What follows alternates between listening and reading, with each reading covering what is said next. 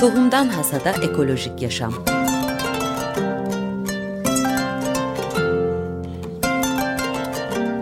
Hazırlayan ve sunan Buğday Ekibi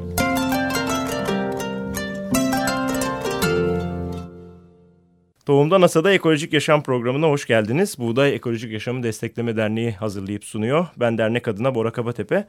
E, bugün bir stüdyo konuğum var ama ona dönmeden önce bu haftaki programın destekçisi Hakan Yavrucu'ya bir kez daha teşekkür ediyoruz katkılarından dolayı. Evet Açık Radyo dinleyenlerinin e, ve Buğday ailesinin pek yabancı olmadığı bir isim bugün konuğumuz. E, Tema Vakfı'nın programı e, Yeşil Dalga'yı sunuyordu daha önce. Ayrıca Buğday Derneği'nde de bu programda Tohum Takas Ağ Koordinatörü olarak dinlemiştik. Durukan Dudu bizlerle. Hoş geldin Durukan. Hoş bulduk sağ ol. E, üreten insanı takip etmek zor. Şimdi e, iki tane farklı şey söyledim ama bugün farklı bir sıfatla buradasın. Hem Orman Evi kolektifinin kurucusu hem Anadolu Meralarının, Meralarının e, kurucusu olarak zaten ayağının tozuyla e, geldiğin yurt dışından. Teşekkürler öncelikle. Yo, ben teşekkür ederim. Ne demek. Şimdi geçen hafta bir yazın yayınlandı. Ee, biraz bundan da ilham aldım programa e, konuk olarak çağırmak için. Yeşilgazete.org'da vardı bu yazı. Başlığı bile umut veren, umut saçan bir yazıydı bence. Ve bu kadar sıkışmışlığın arasında bu yazıyı okumak benim kişisel olarak da çok hoşuma gitti. Ee, konu olarak da hem gıdayı e, odağına aldığı için bunu konuşalım istedim. Başlığı dünyayı yemek yiyerek kurtarmak. Ee, şimdi şeyi sormayacağım yani nesi var dünyanın da bunu kurtaracağız çünkü açık radyo dinleyicileri yeterince yüklü bence e, dünyanın neleri olduğuyla. O yüzden biraz daha bu kurtarmak kısmına gidelim ama asıl benim merak ettiğim gıda gibi böyle her gün e, bizim önümüze gelen ve çok basit olarak da tanımlayabileceğimiz bir şey nasıl oluyor da e, bir yazıda dünyayı kurtarma iddiasıyla e, başrolü oynayabiliyor. Ya aslında orada iki tane benim de e, vermeye çalıştığım mesaj vardı. E, bir tanesi insanların da yabancısı olmadığı özellikle Türkiye gibi bir ülkede hele hele e, bence ciddi bir farkındalığın da aslında olduğu gıdanın politik bir mesele olduğu gerçeği. Hı hı. E, gıda ile kurduğumuz ilişki gerçekten de e, yani işte devletleri, politik yapıları, şirketleri, ekonomik yapıları hangi pencereden bakarsanız bakın temelden etkiliyor. E, çünkü hem gıdaya yönelik çok ciddi bir duygusal bağımız da var insanlar hı hı. olarak. İçgüdüsel belki. İçgüdüsel evet aynen öyle içgüdüsel bir bağımız var. Yani politik görüşünüz veya dünyaya bakışınız ne olursa olsun e, herkes gerçekten de iyi gıdaya ulaşmak istiyor. Hı hı. Bunun yöntemleri üzerinden bir takım farklılıklar olsa bile e, gerçekten de politik öneminin insanlar politik demese bile hı hı. çok e, ne derler ayyuka olduğu, ayyuka çıktığı aslında bir mesele. Bu işin biraz daha e, yani bilinen kısmı ve benim de yazıda giriş kısmında biraz anlattığım kısmı. Hı hı. Belki orada e, insanların ilgisini çeken diyeyim e, Türkiye toplumunu e, gıda konusunda anarşist olarak tanımlamış olmam. E, bu konuyla ilgili birkaç yorum da geldi. Yani nasıl ya falan gibisinden. E, ben gerçekten şey. de olmaz öyle şey şeklinde. Ama ben hakikaten öyle düşünüyorum. Çünkü yani Türkiye toplumunda otorite sevmek çok baskın bir özge, özellik. Hı hı. Bunu biliyoruz. E, hepimizin yaşamında bu var. Hı hı. Ama gıdaya geldiği zaman bakıyoruz ki verdiğim bir tane örnek vardı Greenpeace'in GDO konusunda yaptığı araştırma hı hı. E, 2013 Yemezler kampanyası. Evet, evet o kampanyanın bünyesinde. Orada mesela insanların GDO konusunda otoritelerin söylediğine inanmadığını, denetimlerin yapıldığını düşünmediği hı hı. gibi sonuçlar çıkmıştı. Oldukça böyle net sayılarla, net istatistiklerle. Ee, yani birçok konuda otoritelerin ki bu otorite devlet olabilir, işte şeyler STK'lar olabilir, e, uzmanlar olabilir. İnanıyoruz genel olarak hı hı. ama gıda dendiği zaman e, bir inanmama, bir kuşku duyma ve bilgiyi kurumsal yani dikey e, yerlerden aldığımız bilgiye güvenmeyip yatay bilgilere güvenme. Bu Eşimizden, bahsettiğimiz içgüdüden geliyor belki. Ee, o kadar bağlıyız ki evrimsel olarak gıdaya ve bu öyle bir ihtiyaç ki yönlendirilmesi de diğer yaratılmış ihtiyaçlar gibi kolay değil. Yani siz belki dediğin gibi dikey olarak modayla bütün kıyafet e, zevkini vesaire değiştirebilirken gıdayla ilgili bilgi öyle içe işlemiş vaziyette ki evet. dediğin gibi çok daha yatay e, ortamlarda bunu konuşmak mümkün oluyor. Bir de o içgüdüsel etkin şöyle bir etkisi var mı acaba? Politik e, günlük hareketlerimizin, günlük alışkanlıklarımızın politik etkisinde insanlar ilk gıdayı fark etti gibi evet, geliyor bana. Evet, yani bu, bu ona yönelim doğru. de bir şekilde içgüdüsel olarak oldu. Hı -hı. Orada da sanki gıdanın bir şeyleri çözeceğine olan bir inanç da mı yatıyor arkasında? O, o inanç da var galiba. E, bence ondan daha baskın olan e, yani Türkiye toplumunun şu anda hala üretken olan kuşakların diyeyim e, köyde doğmuşluk oranının gayet yüksek olması. Yani Türkiye toplumunda köy anısının, tarlada çapa yapmışlığın anısının, e, dedesinden, anasından, babasından, teyzesinden, dayıgilinden e, hala işte yazın gittiği zaman bagajını gıdayla doldurup dönüyor olmak gibi durumlar hala çok geçerli. Dolayısıyla insanların gıdayla olan bağı, yatay bağı diyelim, kopmamış durumda. O bağ kopmadan da zaten kurumsal diyelim, diğer otoriteler üzerinden kurulan bağ kolay kolay işleyemiyor insanlar. Kendi tecrübesi var çünkü Tabii. sınayabileceği bir yer var o gelen Kesinlikle. bilgiler. O yüzden zaten tarım konusunda kimle konuşsanız yani muhabbet hemen şeye döner. Ya bizim de işte köyde şunu yapardık, bunu Şöyle yapardık ya da şöyle yaptık. Bize tarlalar boş, işte mısır ektik, onu yaptık, bunu yaptık gibisinden. Herkesin bir tecrübesi var hala gıda üretimi konusunda. E, pazarlar falan Türkiye'de e, yani sadece organik pazarlar, değil, bütün pazarlar da hala işliyor. Bu işin güzel kısmı çünkü yani e, bunun yarattığı bir e, algı var. Bu algı Türkiye toplumunda genelde e, birçok konuda biz teknoloji severiz ve teknolojinin bütün sorunları çözeceğine inanırız. Enerji konusunda mesela veya işte iklim değişikliği konusunda, işsizlik konusunda bütün konularda teknolojiye iman e, hatta bazen kör bir iman vardır. Gıda konusunda ise teknolojinin mümkün olduğu kadar bulaşmamış olduğu üretim biçimlerine romantik bir yönelim var. Bu bizler için yani gıda meselesini e, ortak bir gelecek tahayyülüyle ortaya merkeze koymak isteyenler için diyelim çok değerli ve kıymetli bir algı.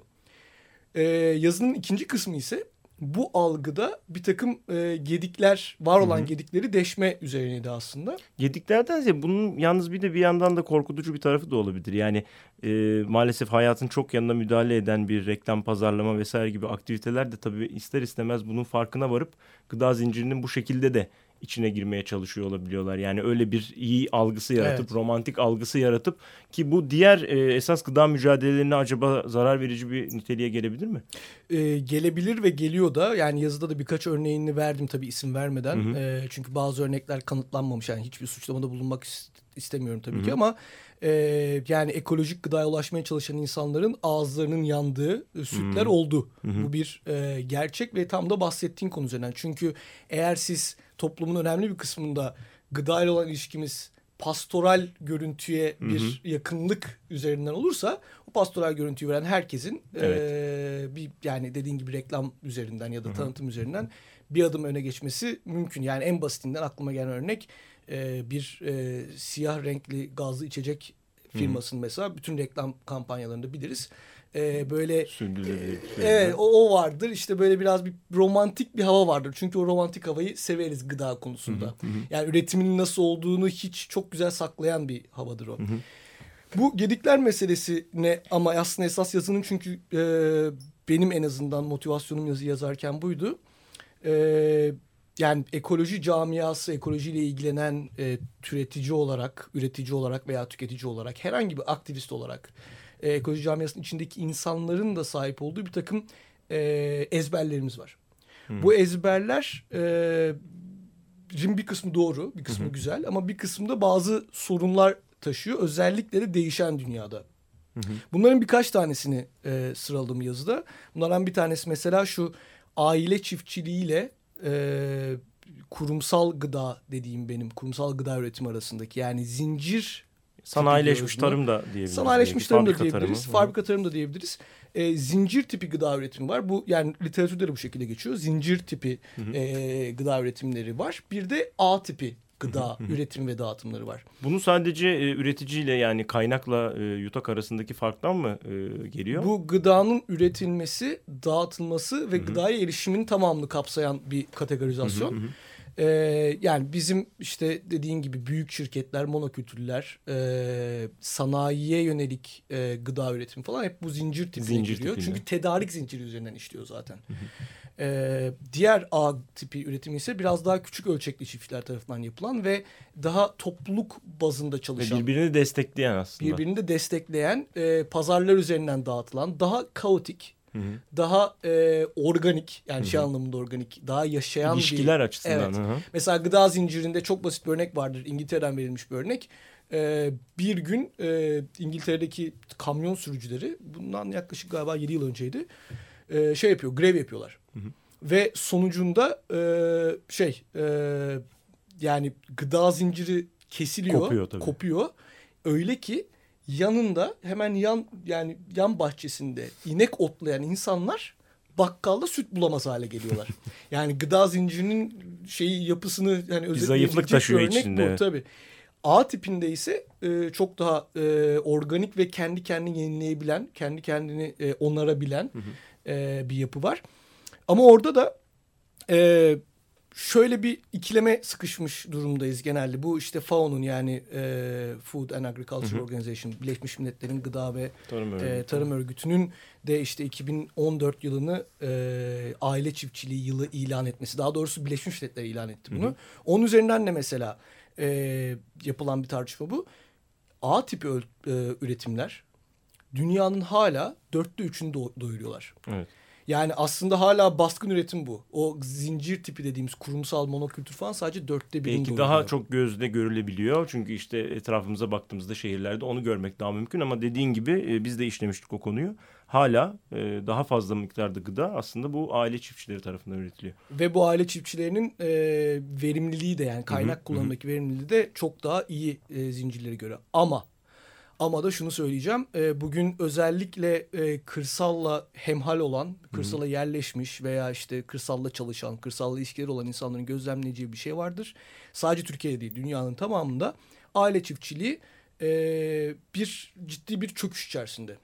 Şimdi biz dünyayı daha iyi hale getirmek isteyen insanlar olarak e, aile çiftçiliğini e, yani kurumsal gıda zinciri işte dünyayı berbat eden diyelim gıda e, üretim çeşitlerine karşı tek alternatif olarak aile çiftliğini koyduğumuzda e, bana sorarsanız bu benim şahsi fikrim e, ölümü bir anlamda kesinleşmiş bir yapıyı e, ya sarılmış oluyoruz ve e, verimsiz bir muhafazakarlık içine giriyoruz. Hı hı. Köşeye sıkıştırıyoruz aslında. Köşeye Tek bir çözüm sıkıştırıyoruz. varmış gibi. Neden? Çok basit bir sebebi var bunun.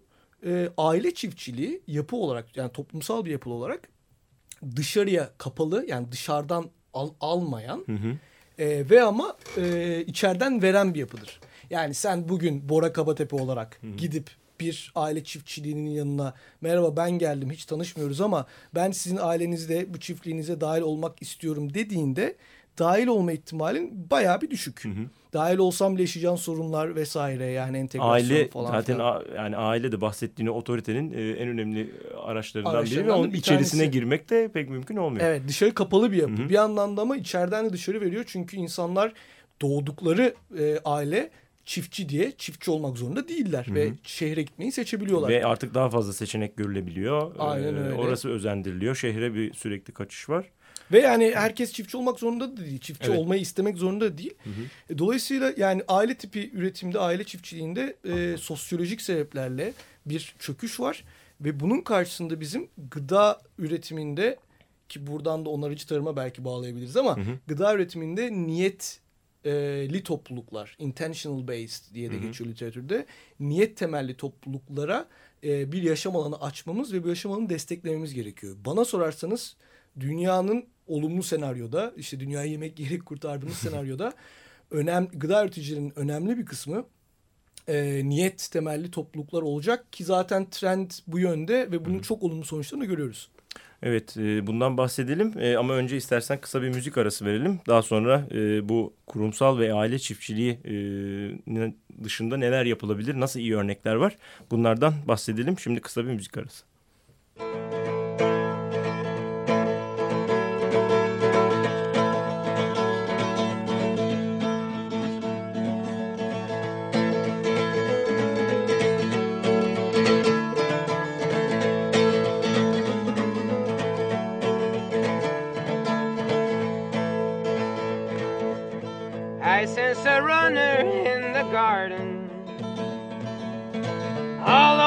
Judgment's known to fail, once built a steamboat in a meadow. Cursed, I'd forgotten how to sail. And I know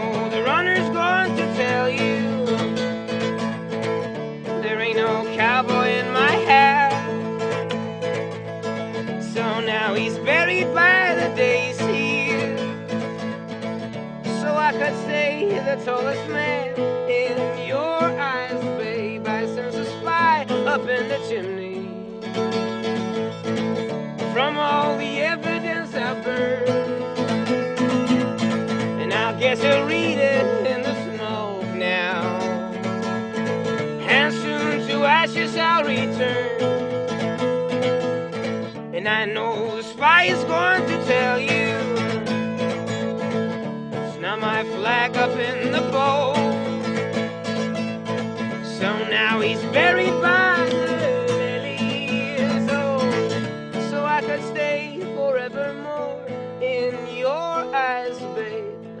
a leak inside my phone now. From all the lies that I have told. And I know he has your private number. And soon he'll make that vicious call. And I know the leak is going to tell you there ain't no puppy in your leash,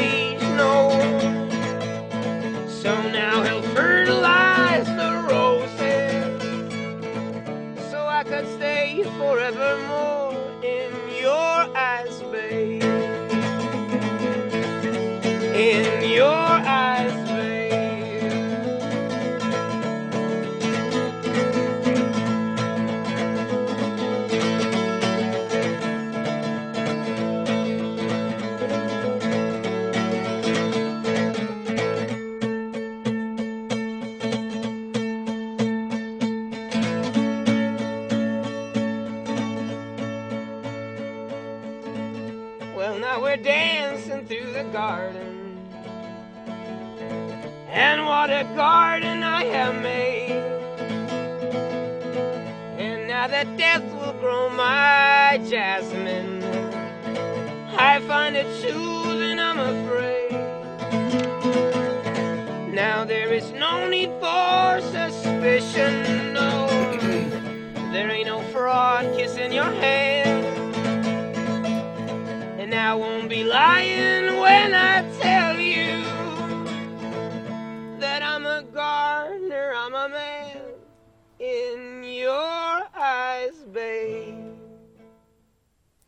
Anadolu Meraları ve Orman Evi kolektifinden Durukan Dudu ile sohbetimiz devam ediyor. E, programın ilk yarısında e, dünyayı yemek yiyerek kurtarmak baş, e, yazısı üzerinden e, gıdanın e, politik e, pozisyonunu konuşmuştuk. E, şimdi biraz onarıcı tarım nedir sorusunda kaldık. Bir onarıcı tarımın da ne olduğunu yani bizi bu aile çiftçiliği kurumsallık e, sıkışmışlığından kurtaracak bir yöntem olarak bunun ne olduğunu bir konuşalım. Ya onarıcı tarım aslında özellikle son e, 10 yılda e, oldukça yaygınlaşan, temeli daha gerilere giden 1950'lere kadar giden bazı pratiklerde bir yeni paradigma ve uygulamalar bütünü. Yani hem teorisi hem pratiği beraber taşıyan e, bir bütün diyelim. E, onarıcı tarım aslında özellikle yine çevre korumacıların, ekolojistlerin çok e, kemikleşmiş ve haklı olarak kemikleşmiş bir algısına doğrudan e, yok abi öyle olmak zorunda değil diyor. O algıda eğer ekonomik fayda üretmek istiyorsanız doğayı e, baskılamanız gerekir. Doğayı rahat bırakmak istiyorsanız ekonomik faydadan, ekonomik aktiviteden Vazgeçmek vazgeçmeniz gerekir. E, bu tabii yani özellikle sanayi devrimi vesaire bunları çok uzun anlatmamız gerek yok ama bu dönemden beri çok baskın hale gelmiş bir düşünce. Ve bu yüzden de bizim bugüne kadarki tarımla ilgili özellikle gıda üretimiyle ilgili ki tarım bu arada insanın çevreyi etkileme konusundaki en güçlü aracıdır. Çünkü en uzun zamandan beri yapılan kullanılan araç en e, ağır veya olumlu ya da olumsuz ağır etkiler bırakan araç ve e, en geniş alanda yapılan İnsanın araç. gidişatını bütün tarihini değiştirmiş. Tabii yani dünyanın e, karasal alanlarının çok büyük bir kısmında bir şekilde tarım yapılıyor. Hayvancılık olabilir, ormancılık olabilir. Bir şekilde bir şeyler üretiliyor. E, bu burada e, bizim bugün geldiğimiz noktada şöyle bir algı var. Yapabileceğimiz şey, en iyi şey e, verdiğimiz zararı minimumda tutmaktır. Ayak izi bırakmamak. Ayak yani. izi bırakmamaktır. Ayak izimizi sıfırlamaktır. Onarıcı tarım ayak izimizi sıfırlamanın e, yani kötünün iyisi olduğunu Yetersiz. yetersiz olduğunu e, söylüyor. Benim bir sık sık söylediğim bir cümle var mesela sürdürülebilirlik kelimesini artık kullanmadığımı söylüyorum. Çünkü ben bu dünyayı sürdürmek istemiyorum. Yani dünya mevcut halde sürdürülebilir bir e, eşiği falan çoktan geçmiş durumda. Yani bundan 20 yıl önce, 30 yıl önce gerekiyor. Evet anlamlıydı dünyayı sürdürmek mevcut hali sürdürmeyelim. Onaralım. Onarmak mümkün mü? Evet. Yani negatif ayak izinden bahsediyoruz burada ve gıda üreterek yani e, gıdamızı Her gün üreterek, yaptığımız her şey gün yani yaptığımız kendi- bir şeyi yediğimiz şeyi üreterek bunun üretimi sırasında ve bunu ekonomik olarak da yaparak. Bunun üretimi sırasında da bir yandan doğayı onarmaktan bahsediyoruz. Burada farklı farklı tabii ki e, uygulamalar var, teoriler var. E, bunlardan bir kısmı mesela en çok bilinen Türkiye'de permakültürdür. E, bunun yanı sıra ama permakültür kadar bilinmese de e, farklı ölçeklerde yine çok müthiş sonuçlar yaratan e, keyline e, tasarımları var. Bir tanesi özellikle kurak alanlar için çok iyi sonuçlar veren. E, bütüncül yönetim, bütüncül planlı otlatma var ki Anadolu meralarının da genel Bundan da olarak onarıcı tarım Hı e, ile ilgileniyor ama e, tüm bu yani bütüncül yönetimi merkezine almış durumda. Bu yöntemlerle sadece teori değil kanıtlanmış, kanıtlanmakta olan her gün binlerce çift tarafından konvansiyonelden daha fazla gıdayı dönüm başına, hektar başına daha ucuz maliyetlerle bir yandan da atmosferdeki karbonu toprağa gömerek dolayısıyla iklim değişikliğiyle savaşarak ve toprağın verimini arttırarak ve biyolojik çeşitliliği arttırarak üretmek mümkün. Yani artık gıda veya ekonomi konusunda e, sıfır toplamlı bir oyuna mahkum değiliz. Değiliz. Onarıcı tarım bize kazan kazanın son derece mümkün hatta norm olması gerektiğini söylüyor. Hı hı. Sen bunu uygulayanlardan da birisin. Ee, Anadolu Meraları e, da hem kurucusun hem de bir, bizzat hem eğitimlerini veriyorsun. Evet. Biraz e, uygulamalarınızdan geçmişte neler yaptınız, yakın gelecekte neler var bunlardan kısaca bahsedersen. Evet, Anadolu meralarını e, Türkiye'de Çanakkale'nin Biga ilçesine bağlı bir köyde e, şu anda uygulama arazisi. Geçen sene ilk eğitimimizi de verdik. İlk tam eğitimimizi verdik. Akredite eğitimimizi de verdik. Bu sene ikincisini vereceğiz Temmuz aylarında. E, şu anda yaklaşık 40 dönümlük bir alanda ilk sene yaptık pilot uygulamayı ve sonuçlar oldukça oldukça iyi. Hem ekonomik hem ekolojik açıdan onarıcı tarım yapabiliyoruz diyebiliriz. e, bu sene o ölçüyü biraz daha büyüteceğiz. Aynı zamanda e, Konya'nın Sarayönü ilçesinde ilçe gıda tarım müdürlüğüyle beraber bir proje de yapacağız. 200 dönümlük bir alanda pilot proje. Ki Sarayönü ilginç bir yer çünkü Türkiye'de ilk defa pulluksuz tarımı, ilk defa demeyelim ama en yaygın olarak pulluksuz tarımın uygulandığı yer ve pulluksuz tarım daha doğrusu şöyle diyeyim. Mesela pulluk Çok tek başına şey değil normal olarak. pulluk mesela tek başına pastoral tarımın e, sembolüdür. Ama ben size bir şey söyleyeyim. Pulluk e, dünyaya en fazla zarar veren bugüne kadar teknolojik icat mesela. Yani toprağa, dünyaya. Karbonu sürekli dışarı çıkarmasın diye. evet. Ee, Anadolu meralarının böyle etkinlikleri var. İşte ben İsveç'teydim. İsveç'te bir eğitim verdim. Ee, yani böyle Türkiye'den eğitim ihraç ediyoruz. İhraç İkinci ediyoruz. yönetim eğitimi verdim. Ee, Güneybatı sahillerinde çiftçilere ve devlet yetkililerine. Ee, devam da ediyoruz ve edeceğiz. Yani genişletiyoruz yapmaya çalıştığımız işleri fazlalaştırmaya çalışıyoruz. Ee, ve bütün bunları yaparken de birbirini destekleyen üretimleri de yan yana koymaya çalışıyoruz. Yani aynı anda işte hem tahıl üretip hem e, hayvancılık yapıp hem işte tavuk yumurtacılık yapıp bütün Bahsettiğin bunları o ağı kurmaya çalışıyorsun. Aynen öyle, aynen öyle. ziyade. Bereket hani diyoruz ya çeşitlilik berekettir. Onarıcı tarımın da temellerinden bir tanesi bu. Temelin e, tekniğinde tabii bir sürü bir sürü e, şeyler var güzel güzel. Ee, tabii isminden bütünsel yönetim dediğimizde teknik detaylarına girsek bir iki program daha gerekebilir ama e, aslında çözümler olarak da bütünsel. Senin yazının en son cümlesiyle ben de e, sana da son sözü vereyim. E, yaşamı hep beraber ve lezzetli kılma çağına hoş geldik diyorsun. Aslında bir yerde gıdadan başladık. Bir anda böyle e, e, düşlediğimiz, hayal ettiğimiz kolektif geleceği kurmaya da e, götürecek gibi bizi gıda değil mi? Gıdanın ben e, ortak gelecek tahayyülümüzün temel ve başlangıç hem temel yapı taşı hem de başlangıç noktası olması gerektiğini son derece ikna olmuş durumdayım. E, bu arada bütünsel değil bütüncül diyoruz. Sadece kavramı oturtmak için şey yapayım ben de. Tamam. Yeniyim Türk- ben de. Türkçe oturtmaya çalışıyoruz. Bütüncül yönetim evet. Güzel. Hemen benim gibi hatalar yapabilecek olanları düşünerek bir de eğitim düzenliyorlar yakın zamanda, yakın gelecekte. Bunun da duyurusunu yapmış olalım hem. Ee, 28-29 Mart tarihlerinde İstanbul Permakültür Kolektifi ile beraber halka sanatta e, bir eğitim gerçekleştirecekler. E, onarıcı tarım kim, ne, neden, nasıl gibi bütün sorulara e, aslında cevap bulabileceğiniz e, bir eğitim olacak. Bir bütüncül e, yönetim eğitimi değil. E, daha fazla sorularınıza cevap verebilecek bir Hatta eğitimin duyurusunda da kimler gelsin diye bir maddeleme Çok yaptık. güzel bir- Orayı Evet, evet güzel. oraya baksınlar eğer uyuyorsa gelsinler isterlerse tabii. En sonu güzel. Buyursunlar. Kalp sıkıştıran, keyif kaçıran, kutum kutum kutuplaştıran ülke gündemine biraz da umut duymak, görmek isteyenler diyelim. Bu belki de en etkililerinden biri olabilir. Ee, ben de belki orada olacağım. Teşekkürler Durkan geldiğin Ben için. teşekkür ederim bu da. Ee, evet şimdi e, en son bir pazarlarımızı duyuralım. Her hafta olduğu gibi %100 ekolojik pazarlarımız bugün Bakırköy'de, cumartesi günü Şişli Feriköy ve Beylikdüzü'nde, pazar günü ise e, Kartal ve Küçükçekmece'de kuruluyor olacak. Hepinizi bu pazarlarımıza bekliyoruz. Ee, yayında bana yardımcı olan arkadaşım Ömer Şahin'e teşekkür ediyor. Hepinize iyi haftalar diliyorum. Hoşçakalın. Tohumdan Hasada Ekolojik Yaşam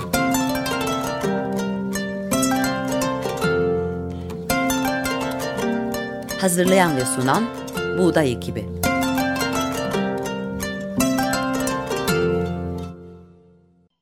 Açık Radyo program destekçisi olun. Bir veya daha fazla programa destek olmak için 212 alan koduyla 343 41 41